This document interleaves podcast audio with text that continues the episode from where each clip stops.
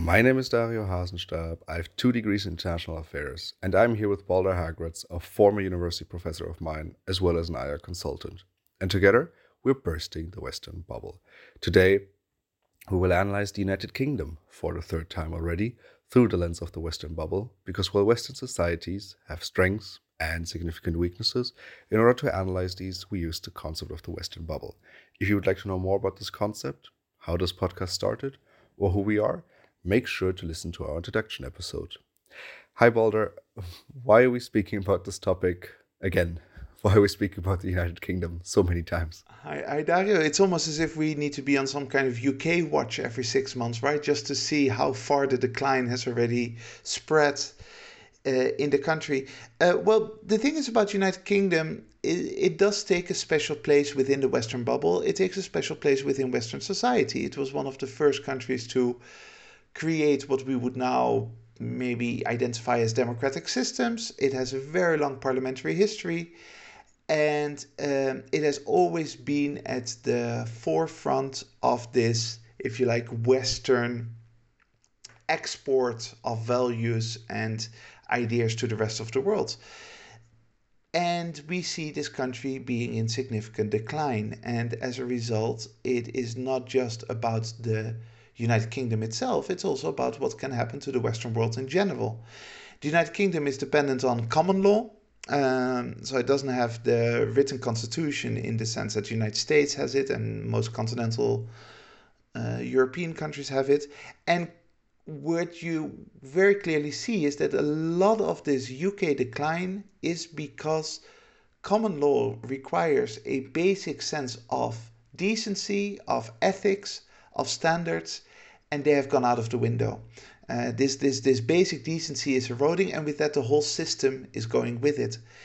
And as a result, it's it's basically a warning sign, not just for the British population that has a very significant challenge ahead of itself if, if it wants to restore some kind of basic structures and, and a well-functioning political system, but it's also a warning sign for the rest of the Western world.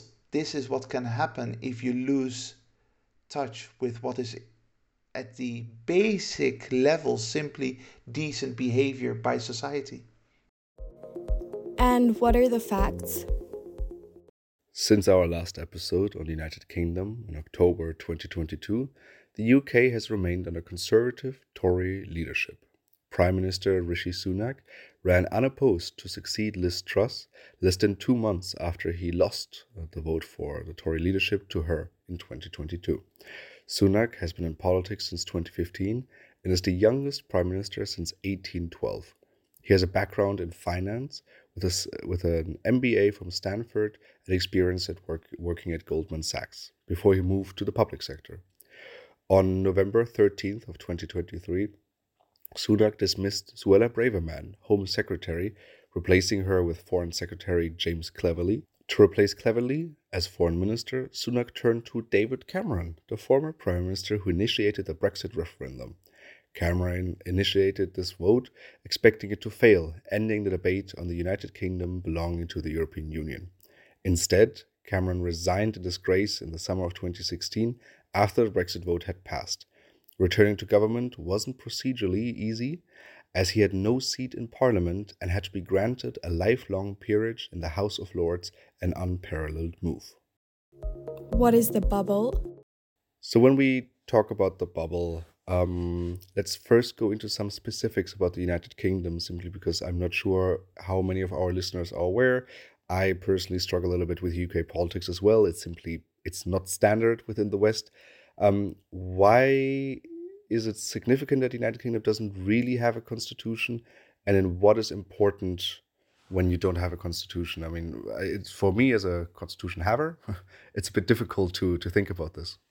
Britain doesn't have a constitution in the U S sense of the word, right? With a clearly codified document that allows you to point at a certain part, like the First Amendment or the Fourth Amendment, and say, these are my rights. Instead, Britain depends on a whole set of conventions and um, judicial decisions over time that are now sometimes vaguely referred to as the British Constitution. And this makes sense from a historical perspective because Britain has a very, very long trajectory of creating the s- system that is in place in twenty twenty-three. If you like, all the way starting in twelve fifteen when the Magna Carta was signed. And ever since then, um, there have been these further steps solidifying, if you like, parliamentary democracy as we know it today in the U K, without ever actually anyone creating one kind of summary of what it is supposed to be, one kind of constitution that says these are your rights and these are your duties, et cetera. And that means that that very long-term historical process has always depended on a certain type of ethical framework, a certain type of decency, a knowing what is right and what is wrong, and understanding the importance of upholding tradition. If a uh, judicial decision was taken two hundred years ago, you have to kind of respect that still, uh, because there's no overriding constitution to tell you otherwise. So this is one of the reasons why the British system is so based on traditions, and why you have all that folklore, if you like, in British Parliament with Black Rod banging on the door and demanding that the lower house Uh, come to uh, the upper house because the Queen demands it. All these kind of traditional steps that maybe in the rest of the world we sometimes look at a little bit mockingly or smilingly, but those traditions exist as part of a overall sense of respect for basic values and decency, right? They're, they're, they're the, the outward, the visible part of what every British politician should carry inside of them. And without that kind of ethical sense, without that decency, the system starts collapsing because there are no hard limits to overreach, to abuse, to corruption in the way that hard limits do exist, for example, in the United States, where you can see the system fighting back against Donald Trump. When Donald Trump was president, there was a very clear fight between the legal and the executive branches of government.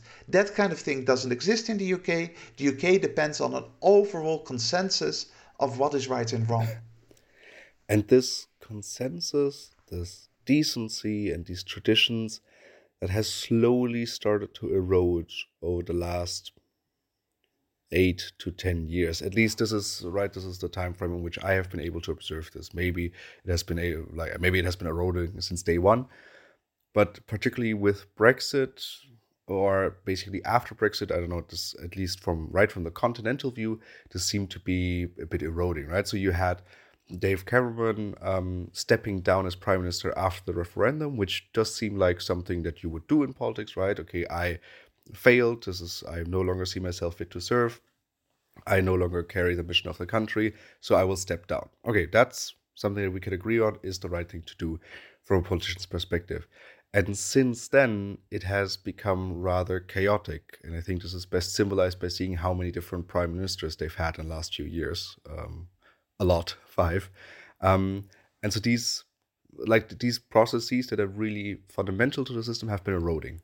Well, I wouldn't want to give David Cameron too much credit here because, um, yes, it was the principled choice to actually resign. However, he also had no political capital left. He was done. Um, his party was torn apart and he was seen as the cause of that. So in that sense, you know, there was it was inev- inevitable that he would have to go. But what is interesting about David Cameron is the reason why he even started the Brexit vote in the first place, right? So in two thousand sixteen was the referendum, and um, to David Cameron's surprise and dismay, the British voters voted in favor of Brexit, which he didn't expect initially when he called it. And the reason why he had called it in the first place was because he was consistently being bombarded from the right of his party, and people like Nigel Farage and others, U KIP, which is a protest was a protest party to, to, to get Britain out of uh, the European Union. Uh, and he thought, okay, if I'm going to put a referendum in place, I'm going to give power to the people and they will show that the majority of the British population still wants to stay within the E U. And then, for at least for a little bit of time, I will shut up those on the extreme right, and I can actually go on with policymaking, and I can go on with what I need to do. And there, of course, he made an enormous miscalculation. He, he, he never realized the extent to which the British people were angry with the system and fed up with politics, and how eager they were to show that dismay through a referendum like Brexit vote. So he thought, I, I, this is a political move to just calm things down, and instead he created chaos for his country because he never foresaw that Brexit would actually happen. Right, these are some of the first symptoms of decay, uh, I would, I would, I would say, because you already, right, I mean, I'm not sure how prominent the position was within the U K before, that people were unhappy with where the country was heading, maybe unhappy with their personal situation, and then blaming the, well, the U K's membership in the European Union for this. So you suddenly see that Cameron is stepping down. Now we have uh, Theresa May uh, come into into spotlight, who is kind of trying to get Brexit done, right? Well, it's a bit difficult to say because that's the that's the slogan that Boris Johnson ran with. But you have her just trying to now exercise the will of the people. Yes, um, even though she was skeptical herself as well of Brexit to a large extent, uh, she is very much still in that line of politicians. You know, she worked for David Cameron, his Home Secretary, secretary and um, she's in the line of politicians that is still trying to find sort of the middle ground in politics. Uh, but in many ways, it's too late, right? So Brexit has happened in terms of the referendum. Now there is an impossible set of choices in front of Theresa May and in front of London, because they created a monster that they couldn't control, because nobody had actually defined what Brexit would mean, what it would look like. Nobody had solved the problem with Northern Ireland. Uh, the question in the referendum had sem- simply be, do you want to stay or do you want to leave? Without, okay, if we leave, what does it look like? Theresa May has this impossible task, and this is what you get when you give populism and voters too much power over these kinds of things, right? Voters, the electorate, they vote very quickly with their emotions, with their intuitive connection with a certain uh, politician or their dislike for a certain politician. They do not have the full set of facts in front of them. And now Theresa May has to make something out of a choice that was always going to be deeply, deeply harmful to the British population. And so whatever route she would try to take, it would become a problem. It would lead to further damage to the British population, and therefore creating a vicious circle, because people uh, being damaged in terms of their business, in terms of their income, in terms of their ability to travel, would then turn even more to the extreme. And that's exactly what happened afterwards. Uh, that's what happened, right? Because I remember there were multiple attempts to get uh, to get basically her version of Brexit through Parliament. She failed because, well, Labour wasn't going to vote for it. Um, some of the Tories were basically with her. A lot of the Tories were also against her. There was this camp that really wanted to get Brexit done. There was this camp that wanted to have Brexit, but in a sensible manner. She had no majority. And this then kind of accumulated in new elections. Um, then you have these elections. And here you have something interesting happen, where then Boris Johnson, right, one of the biggest voices for Brexit, gets a really big campaign going. And I think he also benefited a lot from that Brexit blues, right? So that frustration with, Uh, we okay, we kind of understood now that Brexit is not a good idea, but get it done with, please. We've been talking about this for three years. And so Boris Johnson now wins with a huge, huge wave. Um, and a lot of new Tory members uh, or a, a lot of new Tory politicians come into Parliament. Some of the more moderate ones, right, that were with Theresa May get kind of pushed out.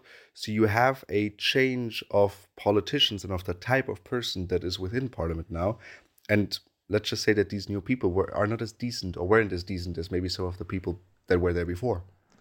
No, because the problem is that anyone who just shouts something like, let's get Brexit done, which was essentially Boris Johnson's slogan, is someone who is willfully um, simplifying a very complex problem that has been created by this referendum, a referendum that should never have happened, and is trying to appeal to those masses who want to be heard and said, hey, we went through this referendum, now it has to happen. Anyone, including Boris Johnson and obviously Theresa May and David Cameron, understood that getting Brexit done in itself is a meaningless phrase. Meaningless phrase. Get done in what sense? How? Done in what direction? How do you want to redefine your relationship with Europe? None of those questions were dealt with by Boris Johnson. He was also, by the way, aided by a dysfunctional Labour Party at the time, with uh, infighting between the Corbynites, if you like, and the uh, the new Labour crowd from that goes back to Tony Blair.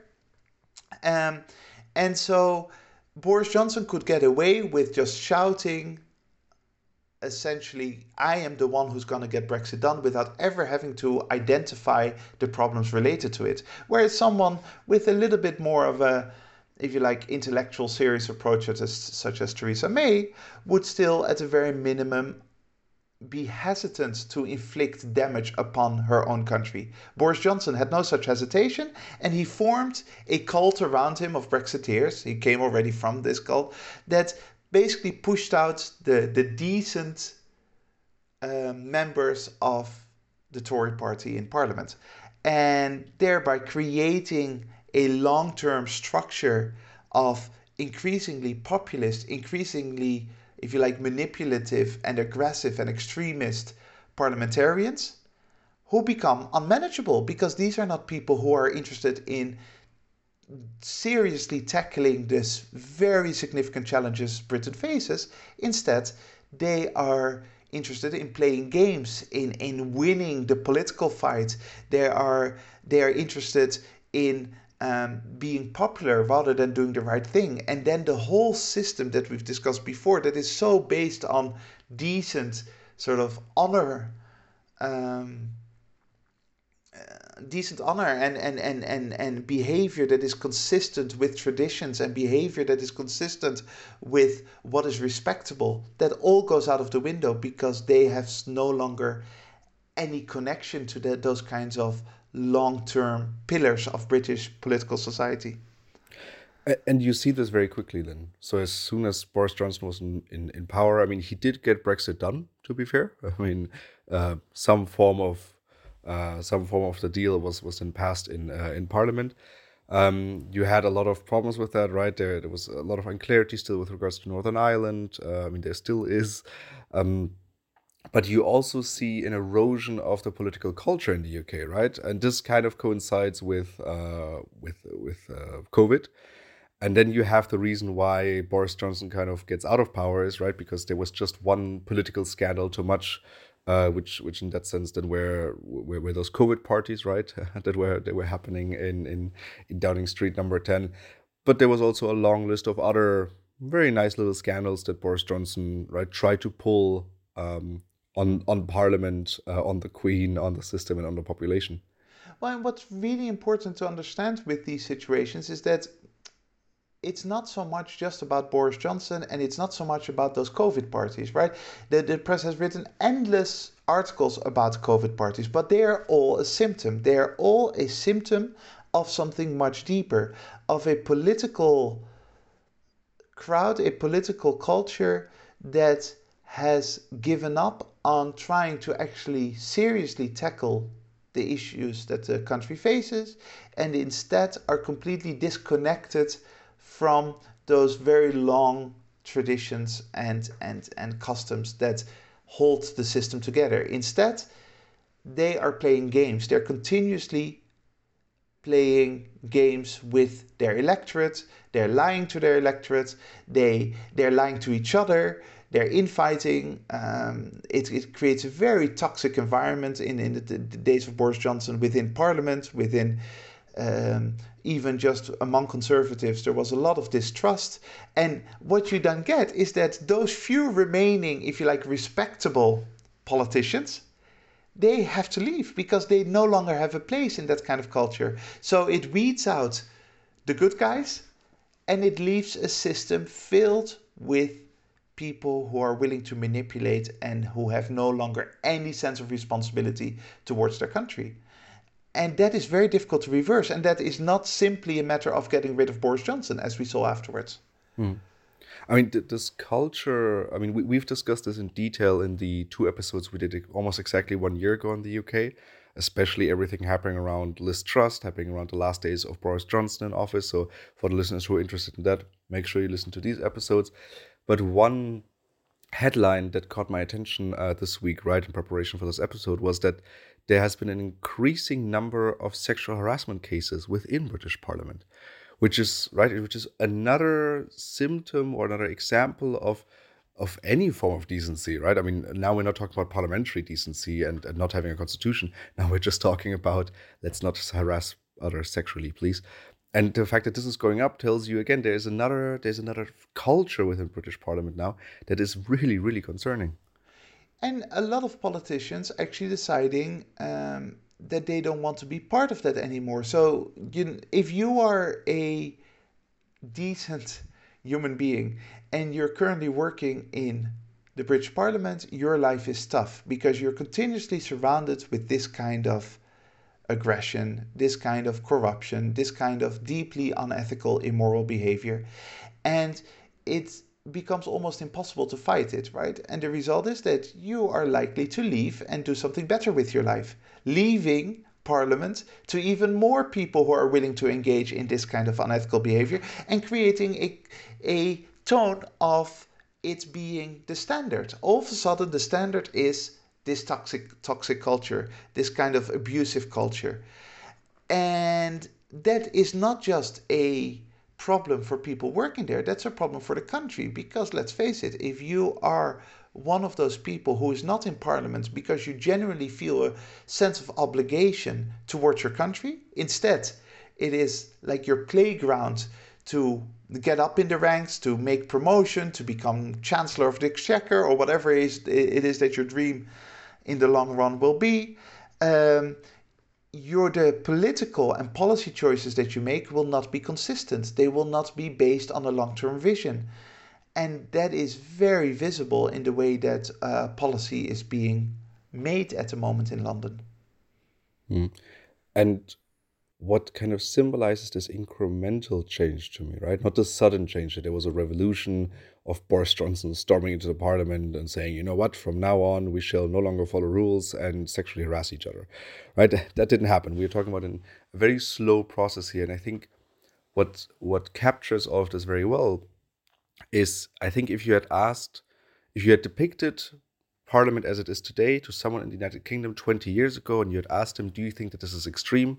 I'm pretty sure the majority of Britons would have said, yes, this is extreme and this sounds terrible. We don't want this to happen. However, if you now look at the at current surveys about this, right, where if you ask, if you, if you currently ask Britons, do you th- believe that the Tory party is extreme?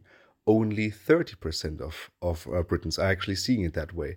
And I think there you can also see that the standards of the population have just dropped, right? I mean, you have David Cameron, okay, you know, oh, Theresa May, that's a step down. Boris Johnson, that's a big step down. Uh, Liz Truss, oh, what a major step down. I mean, at some point, you just become very used to that new norm, and things that have may have been perceived as very extreme twenty years ago are just perceived as normal today. Yes, and this is a typical process where the extremes pull the center towards them, right? So even though, exactly as you said, Nigel Farage twenty years ago was considered an extremist, every parliamentarian now uses the same kind of language as Farage, and so therefore they're no longer extreme. So someone starts a populist or extremist movement, and at the beginning we can still identify it, but over time we are pulled in that direction, and uh, the cent- the the extreme becomes the new center.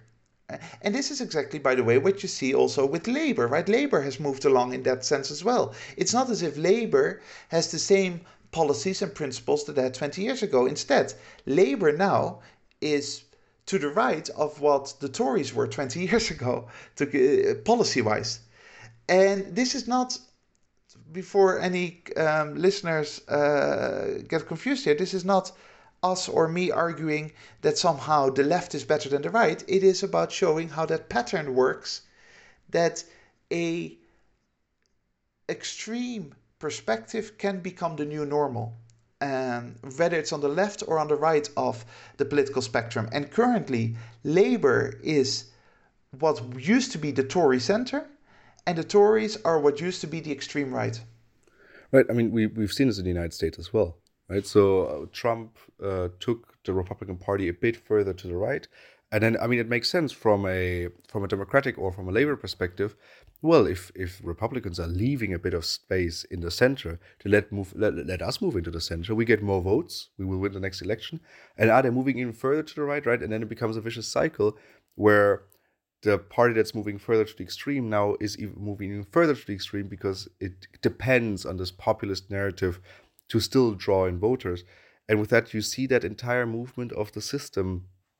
Um, and that's that's dangerous because now those positions on the left are completely unoccupied, or, I mean, another example could be all the positions on the right. And that just leaves, well, it, it creates an environment in which we talk more about narratives and more about people than about the actual contents of the policy. Because if if the entire party system has moved to one side, then they they will most likely be very close on a policy level, very far away on a polarization level, but the ideological debate that you would actually want, right, something that we've talked about in the Western Bubble podcast in the, in the past, that you want two sides or maybe three, four that are ideologically opposed to each other and they're competing for the best ideas. No, now you're no longer competing about ideas, you're competing about attention, and the ideological clashes are being left behind. And this is perfectly illustrated by the current position of Keir Starmer's Labour Party, much more than the Tories, because the Tories shout out things and, you know, they anti-immigrants and all that, but uh, they, they're not afraid to still look for sort of extremist positions because they are now entitled to do that within their own party culture. But the Labour Party is consistently refusing over the past few years to take any position on anything, let, let alone any ideology, right? They refuse to take any policy positions because their only narrative to the British people is we are uh, the decent ones still. We are the ones for you who who feels a little bit uncomfortable with this very aggressive anti-immigrant rhetoric, who feels a little bit uncomfortable with Boris Johnson's breaking of the law, who feels a little bit uncomfortable with um, the COVID parties, uh, those kinds of things. We are here, we're basically not going to tell you how, how we're going to run the country because we don't want to take any policy position. We're not interested in an ideological conversation. What we're interested in is being slightly more respectable managers of this country than the Tories, because the Tories are no longer um, using the kind of language that we feel comfortable with. And that is incredibly damaging, right? A Labour Party that has no position of its own, and that is just saying, you know, look at how corrupt those Tories are. We will be a little bit less corrupt. Look at how unpleasant their language is. We will use a little bit more pleasant language. And as a result, politics is essentially that. There is no longer any real debate happening. It is simply about ethical procedures, and that's it. What's the international relations context? And what this leads to internationally is obviously we, from the continental European perspective, um, we enjoy it. Uh, there's a, well, I mean, enjoy it from an entertainment perspective. It's funny to talk about uh, Boris Johnson. It's funny to talk about Liz Truss. I mean, it's, it certainly gives us topics for the podcast. If you now see this from a more serious perspective, it's really hurtful um, to see, you know, the United Kingdom uh, going down this way. However, it also takes away one of the traditionally very strong voices for Western liberal democracy or for liberal democracy. Because if we are not taking the United Kingdom seriously, the United Kingdom is not taking itself seriously, then how are countries like India, like China, Brazil, Nigeria, Indonesia, how are they supposed to take the United Kingdom seriously? And maybe as a model that could be working. And this is exactly why we talk so much about the U K in this podcast rather than, you know, maybe France or, or, or Germany or, or other countries um, of equal importance, uh, because the U K does have this symbolic position in the world. It has its history, it has the British Empire uh, in its past, and uh, when the U K falls, it's very likely that uh, the whole ideology behind it falls, right? The whole road that started in twelve fifteen Um, will at some point collapse, essentially, because they've always been the canary in the coal mine. They've always been the the sign of where the world was heading. And if they are now a sign of where Western democracy is heading, boy, are we in for a ride, because things are going to go wrong. Things have gone wrong in the U K already, deeply wrong, and it's very difficult to see a way out. Um, and if the U K cannot manage, how can all those other countries look at liberal democracy or the Anglo-Saxon model as something positive, as something productive? And can you explain to our listeners what is the problem? And apart from the lack of this role model of liberal democracy then, which uh, lack of that is incredibly damaging. And I mean, as you said, you you know, you, you always said a lot in class in particular that Europe is kind of twenty years behind the United States and that these developments will, will happen here as well. Maybe similar with the United Kingdom. And we do see similar developments all over the continent, where just these very strong foundations that are important for, for, for liberal democracy are eroding. We're moving more and more into this into this uh, yeah difficult era. So that in itself is is very damaging. And I think that you can see this again very particularly with the United Kingdom. And one of the examples here is um, kind of the reason why we recorded this episode, uh, David Cameron. Um, because yes, I, I said something positive about him at the beginning, right? He stepped down at the right time. But then unfortunately, um, right, if these If this decency and if these traditions are eroding, right, you've messed up once, now go into the private sector, make a lot of money, and you've had your chance. David Cameron uh, didn't really have it. No, he, to quote him, was was uh, was bored shitless, um, right? This was one of his interviews he gave to The Sun. And he is basically driven by power, because money, he already has money, right? He comes, just like all the other U K prime ministers, he comes from that upper class, Eton, Oxford, educated, and he really just wants to play that political game and be and be important, be in power. So for him, it was interesting to become a foreign minister. Indeed, and that means also that so there are no serious consequences to his Um... terrible policy, policy making before. Policy making that, by the way, comes exactly from this kind of attitude that every life is a little bit of a game if you're upper class, right? If if you know that you don't have to worry about getting bread on the table, then, and you know that even if you lose your job, even if you're incompetent, you're still going to be fine in life. You're going to be able to send your children to a good school and all those kinds of things. Um, everything becomes a little bit of fun. And that's very much what you see in the David Cameron and also Boris Johnson crowd, two people who have gone also to Eton in the U K, which is basically the, the typical example of this kind of attitude towards life, right? Hey, let's try it. Let's have a Brexit referendum. And if it fails, well, doesn't matter. Well, it matters for all of those millions of people deeply, deeply affected by it, but it doesn't matter for David Cameron, because here he is, he gets invited back to cabinet now as, as foreign secretary, uh, which is very typical for his whole life. Whatever happens, you will always get new opportunities if you are in that political upper class and the economic upper class. Um, and and the, the result, the, the result is that there is no sense of accountability. Rishi Sunak is now trying to go back to a political situation from before all the extremism, from before uh, Brexit. You know, it's it's sort of saying, if, if you get David Cameron into your cabinet, it's saying, let's go back to two thousand twelve, essentially. Let's be like that again. But it's too late. It's impossible to go back to that situation. The precedents have been set. Rules have been broken. Um, Boris Johnson did break the law um, various times, not just with parties, but also with provoking parliaments. The Supreme Court clearly stated after um, they went through provoking par- parliament, and maybe we should explain this, this was essentially suspending parliament for a number of weeks, not to have oversight during the Brexit process, not to have parliamentary oversight, not to let um, the political system check whether Brexit was actually going to happen. Boris Johnson broke the law uh, by proroguing Parliament, and yet he got away with it. Now, David Cameron got away with his bad uh, decision-making.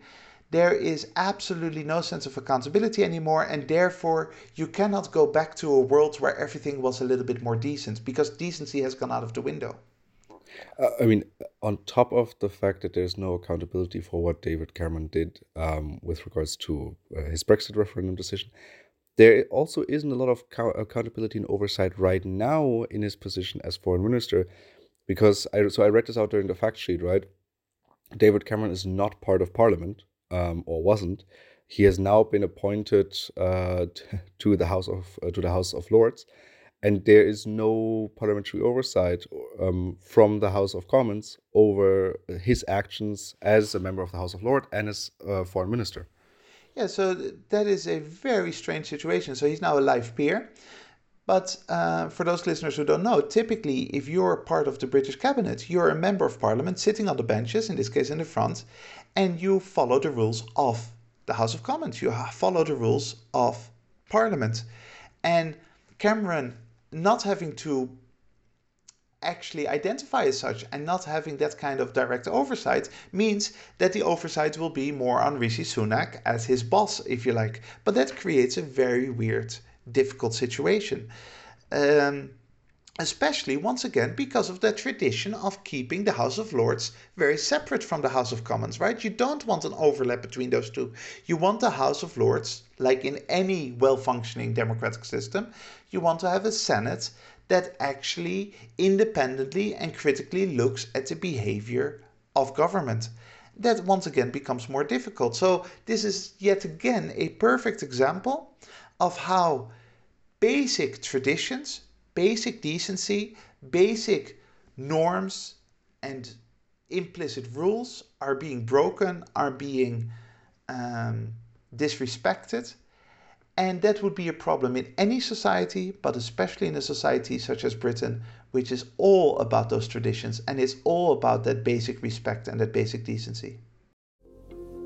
And what now? So what happens now? I mean, so Rishi Sunak has been, I would say, relatively quiet. At least he has been off my radar for the last year, right? I mean, we talked a lot about it in October of twenty twenty-two. He comes into power. He does better than Liz Truss. That's not difficult. Um, now he's back on the map with uh, putting uh, appointing uh, David Cameron. Um, he's managing the country, I would say, right? One of those big criticisms that we've um, issued or or uh, in the past, where we're living in times where Western leaders are no longer leaders, but they're basically managers, and they're just kind of managing the problems, not really putting an idea forward, kind of a result of this lack of ideological battles. Um, and there will be an election soon. But what's, I mean, what's what's the outcome of all of this? It seems like British politics are just going to continue to exist in that way, right? But there will be no significant changes kind of reversing the trends that we're seeing. No, so, well, his, his intuitive um, approach seems to be to go back to a more business-oriented Um, way of running the country, away from all the drama. Um, the cat is out of the box. You know, there, he cannot control those dynamics anymore, um, which was, by the way, very visible uh, last week with the sacking of Suella Braverman, uh, his Home Secretary, and that was the way that David Cameron could be offered eventually the job of Foreign Secretary. Uh, Suella Braverman, an extremist on the extreme right of the Tory party, um, gets fired for basically breaking, again, traditions, rules. She um, continuously kept expressing views that weren't in line with cabinet, and Sunak could not control her. Sunak could not actually keep her as a productive, productive member of his cabinet. She resigns, uh, sorry, she gets fired. She writes a resignation letter, um, essentially uh, saying to Sunak that he is terrible. Again, breaking with tradition. If you read the letter, and it's it's fascinating, it's way more aggressive than any letter has ever been written in British politics about a secretary losing her job.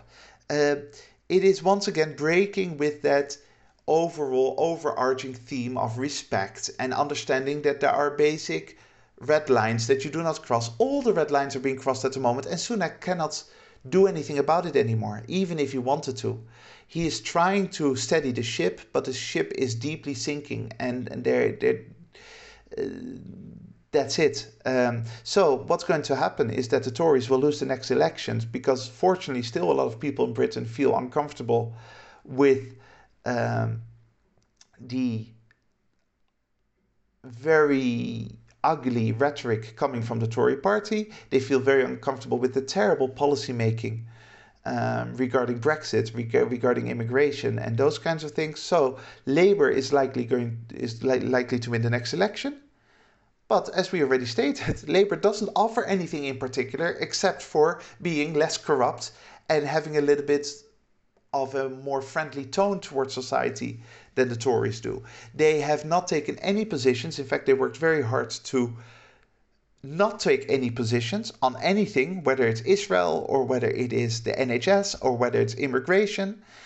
And when Labour gets into government, as a result, the long-term vision of Britain will still be completely lacking. It's not as if Labour is all of a sudden going to give a completely new um, era to British politics and is going to restore everything that was right and proper about the British system. It seems that Britain and possibly the rest of the Western world are in freefall, and it's very difficult to see where that can stop. This seems like a moment to end today's conversation on the United Kingdom. If you have any questions, comments, or regards, make sure to send us an email to thewesternbubble at gmail dot com, and we will try to incorporate them in our following episodes. Thank you very much to the listeners for joining us today. Make sure to join us again next week when we burst the Western Bubble. That is it from my side. Balder, which closing quote did you pick for us today? I chose a quote by Potter Stewart, who was a U S Supreme Court Justice, and he said, "Ethics is knowing the difference between what you have a right to do and what is right to do."